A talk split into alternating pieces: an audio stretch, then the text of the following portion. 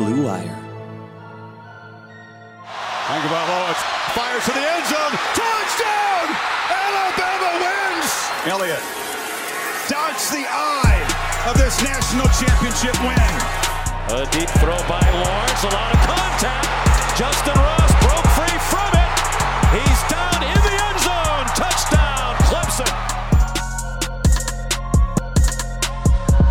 Welcome into episode 151 of Press Pass. I'm Kayla Anderson alongside my co host Joshua Perry after a couple of weeks off for the holiday season, and we both deserved it along with all of you all. I'm sure that you guys all deserved a great holiday break. We are back though in 2022. This is our first episode of the new year, Joshua. So we're going to make this big, bad, and of course, a lot of opinions. Absolutely. I mean, we have been holding back opinions for a couple of weeks now, so we, we definitely got to jump into it. But I uh, hope everybody out there had a wonderful holiday season. Just to echo what Kayla said, uh, mine was fantastic, and uh, I hope everybody's got their minds right for a wonderful year in 2022 because I know these last couple of years have been uh, yeah. two difficult ones with some changes and uh, you know the way that society has had to adapt to different things, some of the things that have gone on socially uh, you know, I, I want this to be a year where people grow, and a year where people learn, and a year where people are prosperous. That's very well said. And we, of course, are always trying to do that here, bring in our honest uh, opinions to this Press Pass podcast. And we're going to start it off with a weekend full of college football this past weekend, Joshua, including the college football playoffs. I did want to get your thoughts now that it is all said and done on the semifinal games because for the first time we had seen two programs who had never been a part of the college football playoffs.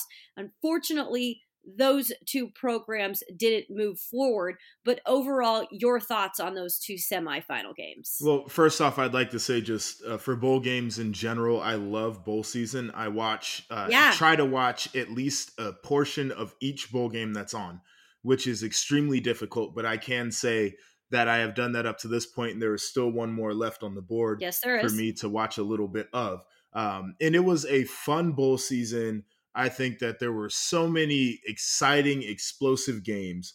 Now, when you look at these semifinals, I think we we got what we have seen a lot of, and I think there was a stat that was out there that said that 12 of the 16 semifinal games have been by a margin of 17 or more points. Yeah. Right? And so that's exactly what we saw in these semifinals with Alabama and Cincinnati and Georgia and Michigan when you look at the Alabama Cincinnati game, I think there's one thing that is very apparent is that when you are a group of five team, when you are a power five team that is one of the lower level power fives, you absolutely will have the skill, talent to yeah. be able to compete. And what I mean is, your running backs will keep you competitive. You'll probably have a wide receiver or two that can keep you competitive, maybe a tight end and you can find a quarterback every few cycles that will make you have a special year. Desmond Ridder is a very good quarterback.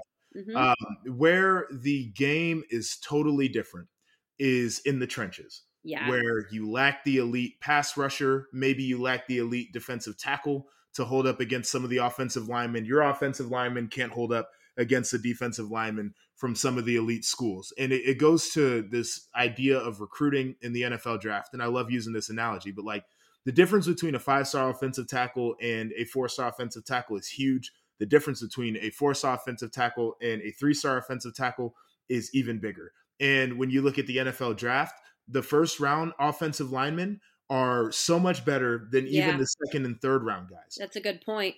And so that's what you're seeing a lot of in this game is Alabama has guys who are five stars, has, has guys who will be, you know, top 30, top 60 NFL draft picks on the offensive and defensive lines, whereas Cincinnati does not have that, nor do they have the depth. Yep. And so they can keep it competitive uh, for a portion of the game, but when it really comes out to grinding it out, that's where they struggle.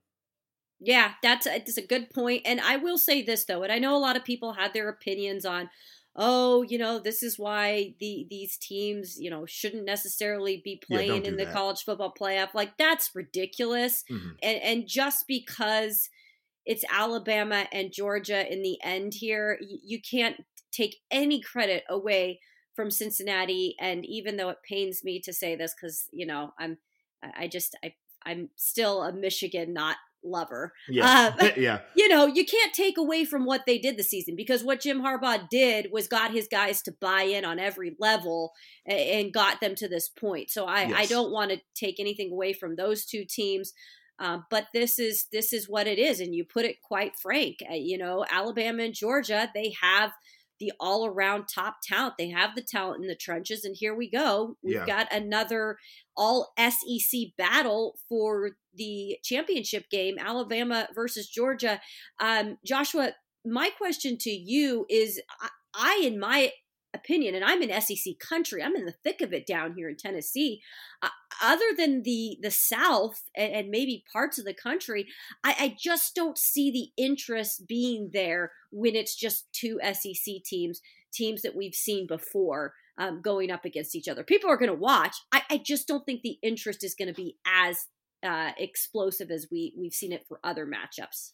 Yes, and and I'm going to touch on that in a sec. I wanted to get on Michigan for a hot sec because yes, I really yes, didn't touch please on do. Them.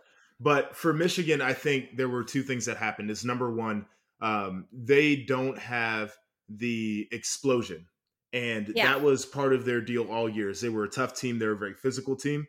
Um, they were a team that could scheme their way into explosive plays, but naturally they don't have the game breaking wide receivers like Ohio State has, right. or they don't have the elite quarterback play like Alabama has. And so that really showed up for them. I think yeah. the other thing that showed up is when you look at their offensive game plan, I think they made a decision early on in their bowl prep that their traditional offense could not win them the football game. Mm-hmm. There were, it felt like Hassan Haskins never got more than two carries in a row in that football game. And they were going to the gimmicks and they were reaching deep into the playbook early on. Yeah. And I think that they saw the Georgia defense and said, we don't have the answers that we should have against Georgia. And I think that Michigan probably could have gone out there and stuck to their traditional script and had a little bit more success. And that was really unique for me to see because I had a chance to speak to Josh Gattis, who is the yeah. Michigan offensive coordinator after the Big Ten championship. And one of the things that he said to me is that you know the guys really buy into to what they're coaching and a lot of times the guys elevate the scheme that he likes to run mm-hmm. and so to see them kind of go off script so early on in the game was uh, it was kind of eye opening because I, I, I do believe that their offense was definitely better than what they displayed. Their defense, um, you know, they just they they really couldn't get footing because the offense wasn't moving the ball and everything. Um, that was really unique. Now to answer your question about this All SEC championship game. Is you're 100% right. I, I don't think that the interest is going to be there nationally. I think that if people wanted to um, create a matchup, they would have gone with something other than this. Yeah. Um, and this opens up the conversation for expansion, yes. where a lot of people will say, well, you know, if we expanded the playoffs, we'd have more teams that have more chances and a team could go on a run. And my response to that would be this is Alabama and Georgia were one and two the whole damn year. And Correct I'm not exactly sure that if you put an Oklahoma State in there, if Ole Miss could have made it in, if Ohio State, if Notre Dame, if Baylor, if Utah, if any of these teams that you know people were talking about as teams that would have made it in under a 12 team system, I you can't convince me that any of those teams would have actually made it to the championship yeah. over Alabama or Georgia. I think that what happens year in and year out is there is Alabama and then another team from the SEC. Yep. Ohio State, Clemson typically, and then yep. you can sprinkle in a Notre Dame exactly. and Oklahoma. But that's really it. That like, is. That's what it is. And these are the matchups that we're traditionally going to get. Like every year, it feels like we get a, a team from the SEC and Clemson or Ohio State. Like, who else is really doing it?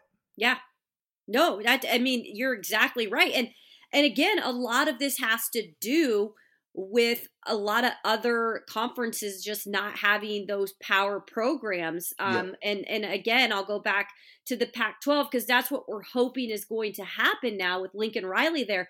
Like you're hoping that USC is going to be brought back up to the level of competitiveness where they can be inserted in this college football playoff and, and mix things up a little bit just to bring some uh, new life to the party. And and I'll say this: it right now you, you look at the bowl game um, records, and the Pac-12 continues to be awful. They were Yeah, 0 oh, and they're bad. 5 in bowl games, Joshua. And, and to me, that's unacceptable. Mhm. Um, the progress at times, maybe this season, you saw a little bit of progress in certain programs, but overall, it's the same crap, just a different day. Um, right. and- but then you look at the the Big Ten, and, Yep. in my opinion, had the best record with six and four in bowl games, Sure. and we don't have one of those teams playing in the college football playoff.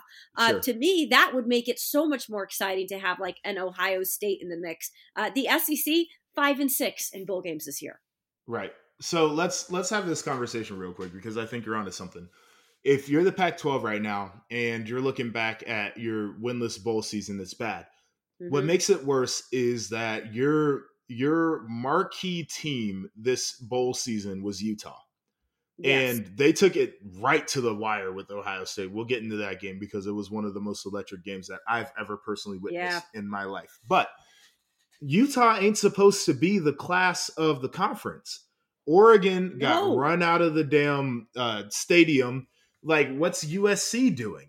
What's Stanford doing? What's UCLA doing? Like, where? Mhm. What are your programs that are like Washington off programs the of the seriously like and, and this is not to disrespect utah because that program No. is well run Yeah. they develop players they have a tough edge to them yes. i like everything they do they Yes. don't talk smack they just play ball Yeah. and i love that but if you're the pac 12 you're sitting back and you can't be satisfied They're the not an original Pac-12 TV either. yes that Pac, utah I is mean. the team right now Yeah. you flip it to the Big Ten, and the only criticism you would have is you wish that Iowa would have played Yeah. Mm-hmm. against damn Kentucky, and you Yep. wish that Penn State would have put up a better fight against Arkansas.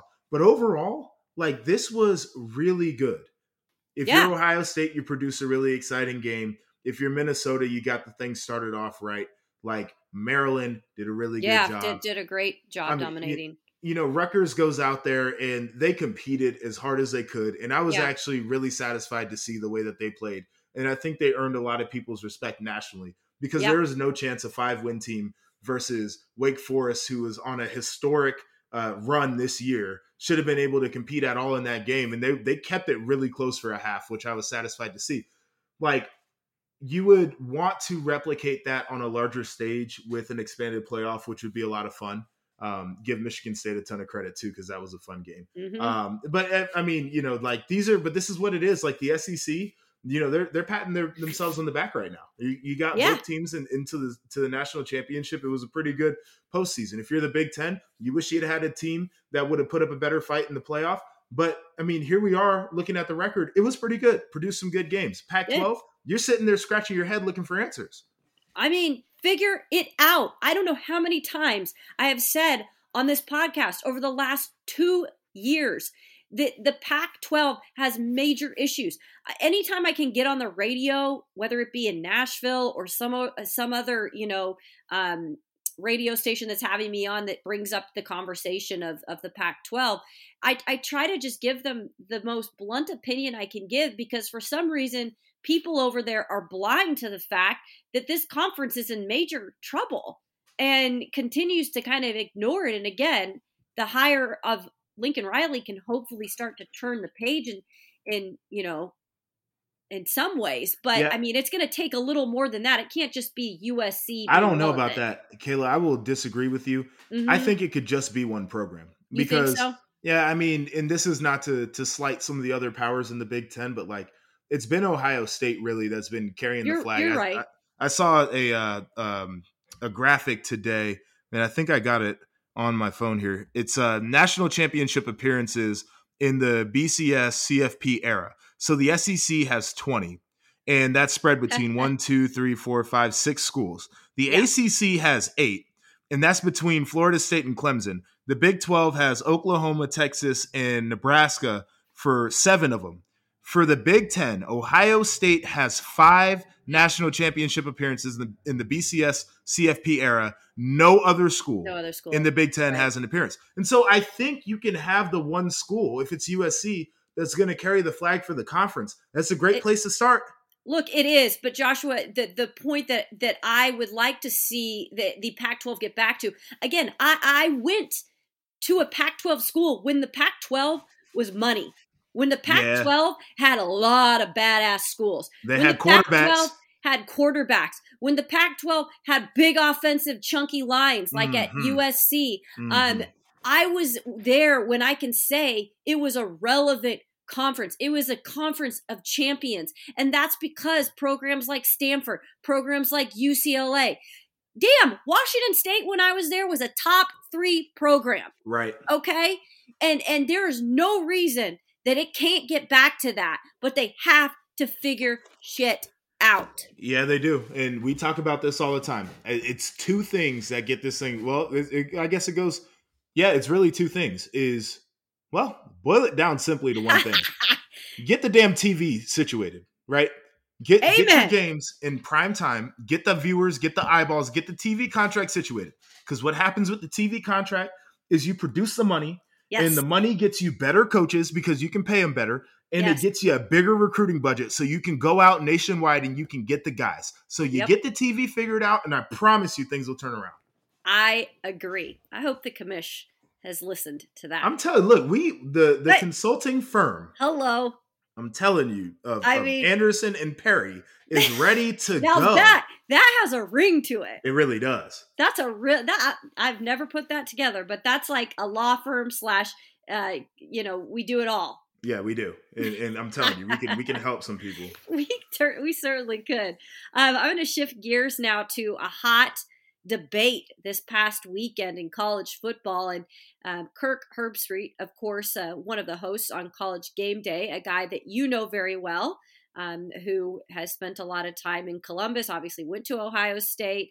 Um, he had mentioned something uh, during college game day, and it was a statement that then very quickly took off on Twitter that a lot of people had opinions on. I'm going to read it here for people that may have not heard it.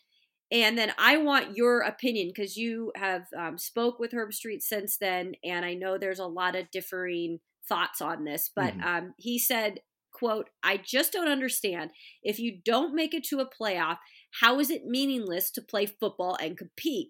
Isn't that what we do as football players? We compete. I don't know if expanding the playoff is going to change anything.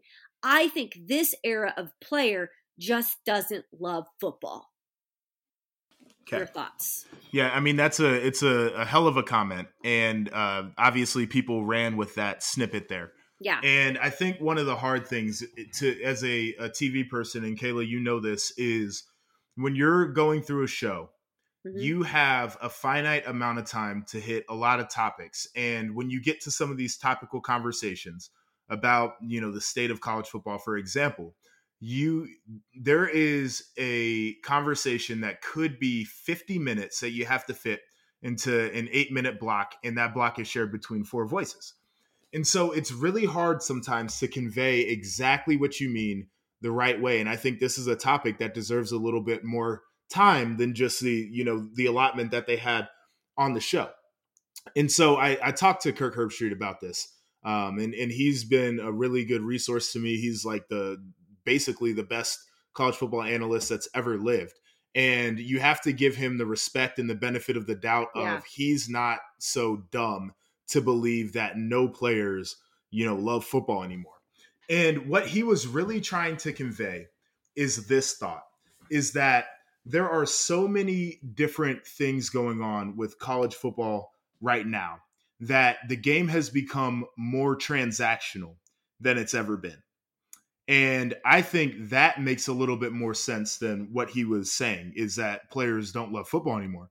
There's there's an absolute love for football, but there's also a lot of things that players are thinking about right now. They're thinking about what they're going to post on social media and they're thinking about Yeah. some of the other things that are, you know, socially going on in their lives and they're thinking about NIL deals now. And they're thinking about the NFL. And when you look at when guys like Kirk Herbstreit and uh, Desmond Howard and Pollack played ball, there there were coordinators on national championship contenders that were making the equivalent of two hundred thousand Yeah. dollars a year. Mhm. And so those guys were retiring well, but they weren't necessarily getting rich the way that coordinators right now, who are making $2 million a year, are getting rich. Yep. And all of their games weren't broadcast on TV.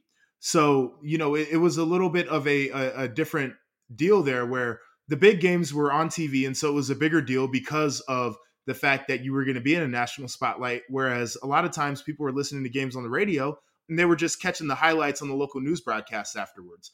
Um, and the NFL wasn't paying money the way that they're paying right now.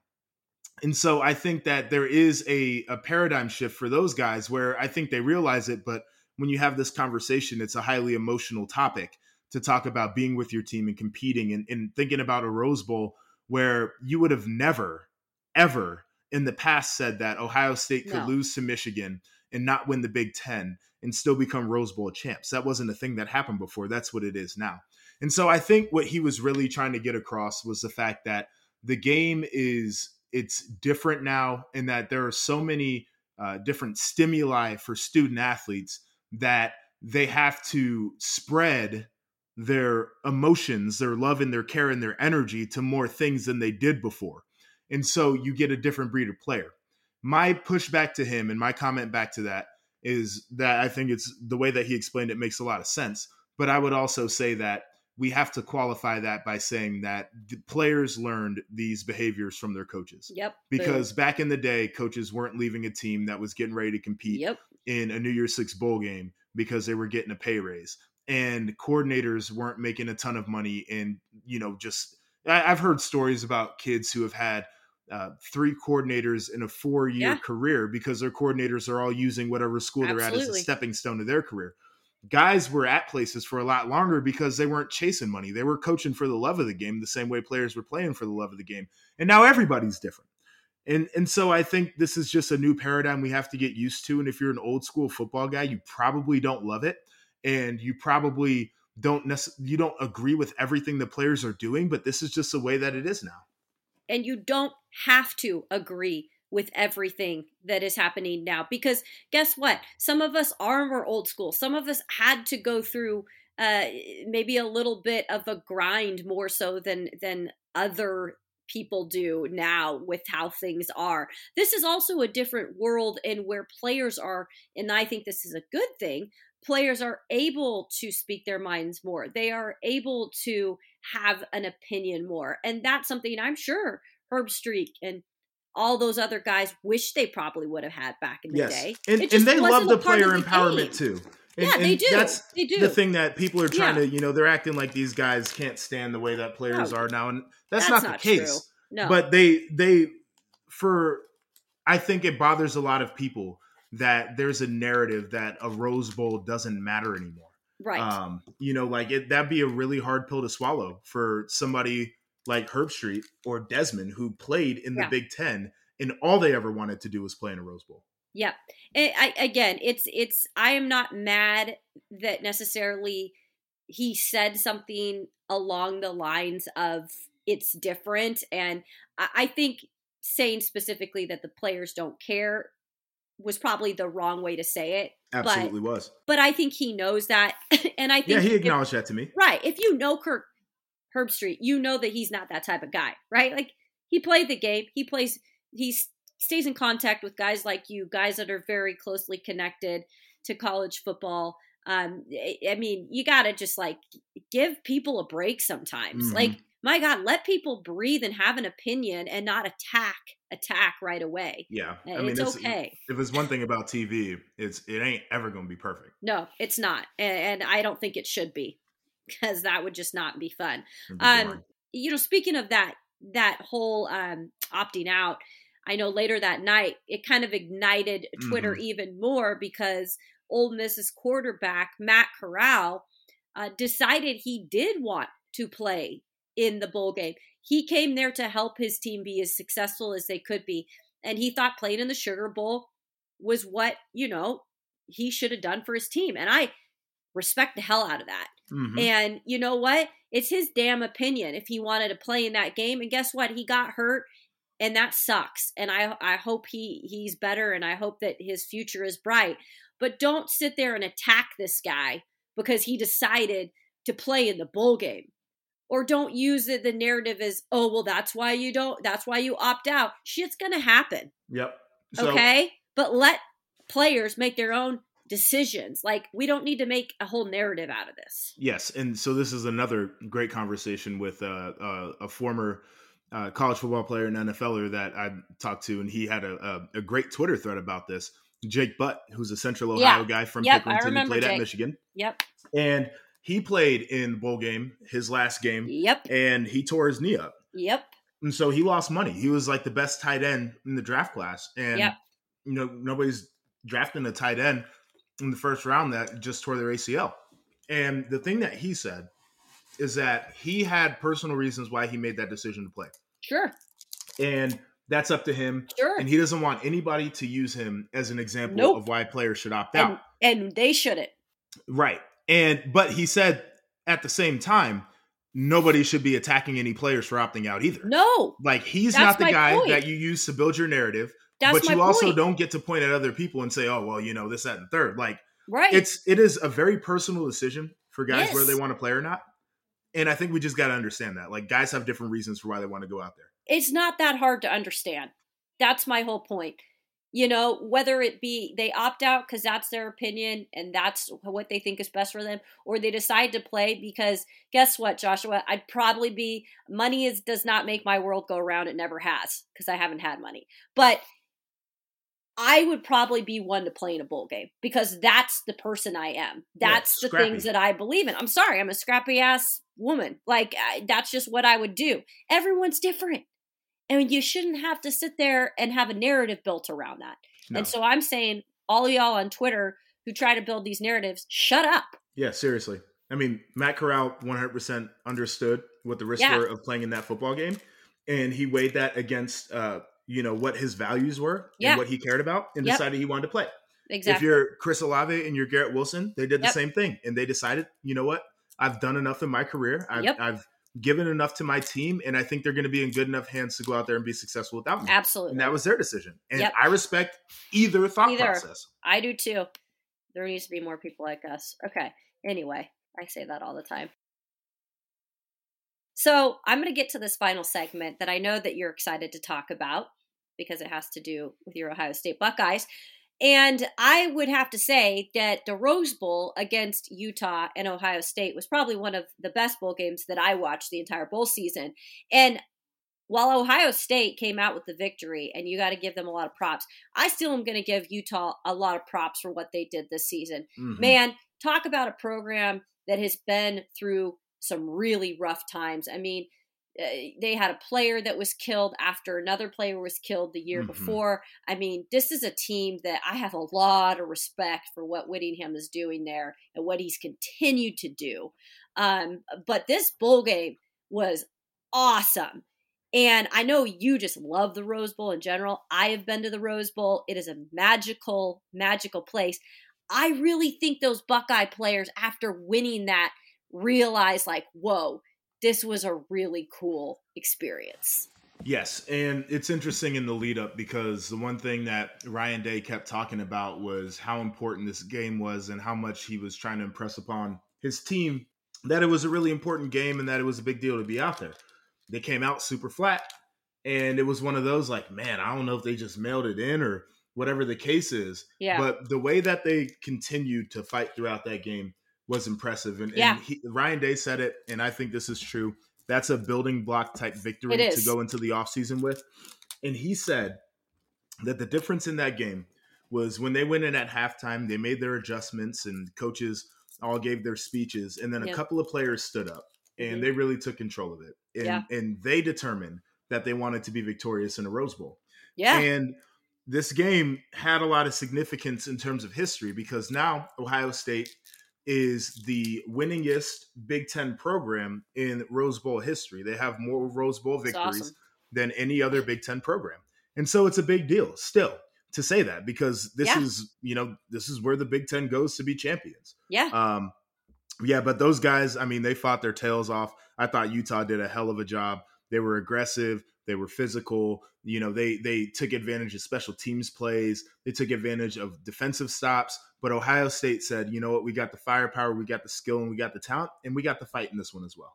Well, interesting. You know, leading up to the Rose Bowl, Ryan Day was trending on my Twitter almost every other day. Mm-hmm. Uh, no pun intended. But my whole question of, uh, to you is he got emotional after the game.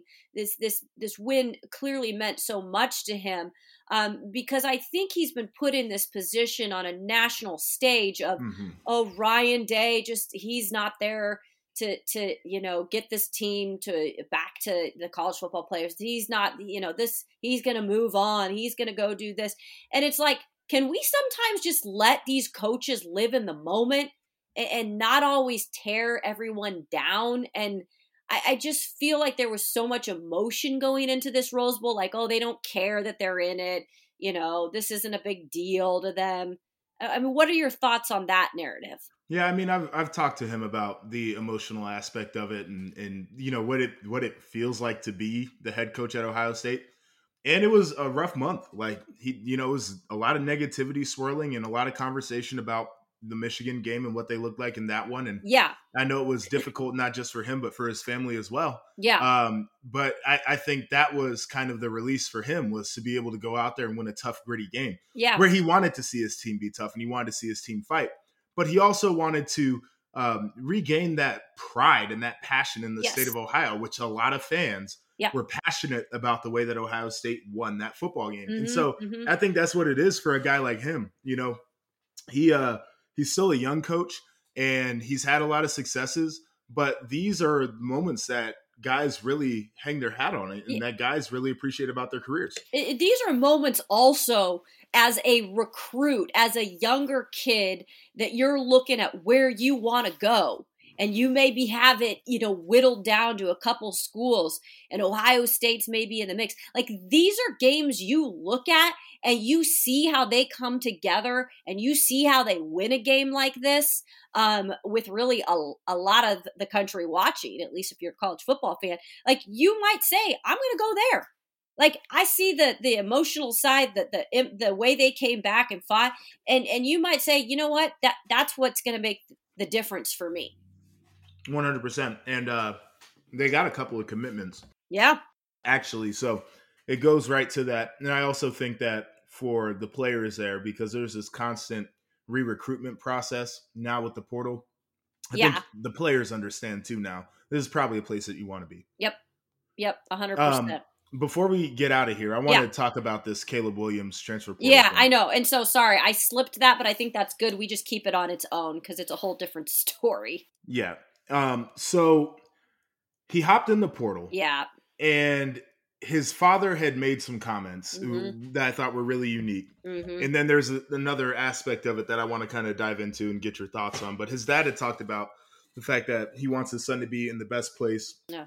to develop mm. to be a professional quarterback. Mm-hmm. Says you come to college to build skills for your career, and he wants to yeah. make sure that his son's chosen career path will be in the best place possible right. uh, but they haven't closed the door on right. going back to Oklahoma, which is one of the things that people tend to forget about with this transfer portal is yeah. just because a player enters doesn't mean that they cannot say I'm going to close the door and get back in. Right? And so here's one aspect of it that I think is really unique that some people have already brought up. But can players like Caleb Williams leverage the transfer portal to maybe try to get some NIL deals in a place yeah. where they already mm-hmm. like where they're at, mm-hmm. but they want to make sure they're getting the most out of it. Yeah. I think that's fair in the in the day and age we're living in. Um, I think it's interesting. I just saw that uh, report from Pete Thamel about Caleb Williams. I just read that whole thing. Um, I think it's interesting, and I think that you know you, you don't know too how how much parents are getting involved, right? With with everything nowadays too, and just hey, you know, let's let's try to see if we can get a little bit more NIL money or try to. It, it's almost becomes like a competitive market, you know, just the way that you're navigating things nowadays because you have that option to go in the transfer portal. But like you said, they're still keeping options open at Oklahoma. And of course, Oklahoma is going to probably try to do what they can to keep him. I mean, look what he did coming in and, and benching Spe- Spencer Rattler and, and starting this guy. Um, I just thought overall, Joshua, it was very interesting to me just because he was able to start this year when it wasn't even in anyone's mind that this was going to happen. And yep. I understand you lose your head coach. I get that. But it's not like his career um, specifically was being affected. I mean, he has been a successful quarterback, and I don't think that that would have just disappeared. Um, you went to a school like Oklahoma that has produced some really good quarterbacks, that's been known for producing really good quarterbacks. So to me, and entering the transfer portal, I just don't think like, I just think it's like everybody wants to do it now. It's like the in thing to do, but like, is this going to continue to be this way? Yeah, I mean, if you're him though, you have to ask the question like Lincoln Riley was, you know, the quarterback whisperer. He was the guy. Yeah. And now he's gone. And, you know, Clemson has done a good job in recent years of recruiting and developing quarterbacks, yeah. but you know, this ain't Clemson. This is Brent Venables, who's a defensive coach, and you don't know what his offensive staff is really gonna be like. Yeah. Like I get it. And you would think that he could be successful regardless, but you know, if you're if you're trying to be a first round draft pick, I feel like there are a handful of places that you want to go. You go to Clemson, we talked about those guys that have been there you go wherever Lincoln Riley is. They've yeah. done a really good job. Now you go to Alabama because the last handful of years they've produced some really good quarterbacks. Yep. And you go to Ohio State. Yep. And you know, between there, it's kind of like, all right, you really got to have a good feel and a good comfort level with whoever the coordinator and the quarterback coach is, because you know some of these guys don't have the same track record as the the four places that I just named. Yeah. Nope. And, and that's the thing, and that's why it's just so weird to me to see this now because it's it started with the transfer portal just being for some of those guys that maybe were backups or something like that. Now it's like starters, like guys that started like this past season Wake that are Forest. hopping into the transfer portal. Wake Forest's top running back is in the portal right now. I know. I mean, one of the Vols top running backs is in the po- the the portal. Kedon, uh, Kevin, is it Kedon Slovis? Right? He's in the transfer portal. Yep. The, you know, Caleb Williams is in the transfer.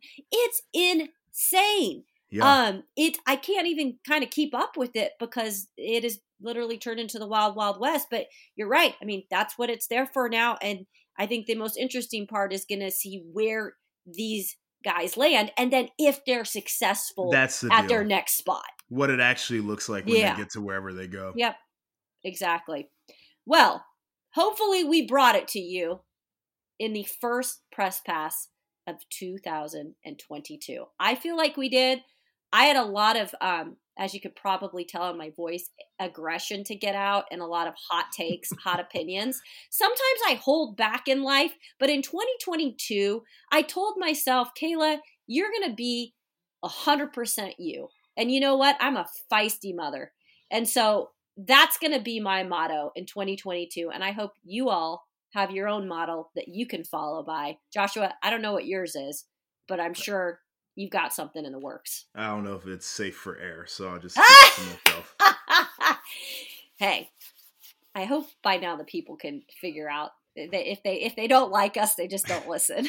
Right? That's pretty much it. Just cut us off. Cut us off. Um, hopefully, y'all do like us, and you can follow us on social media.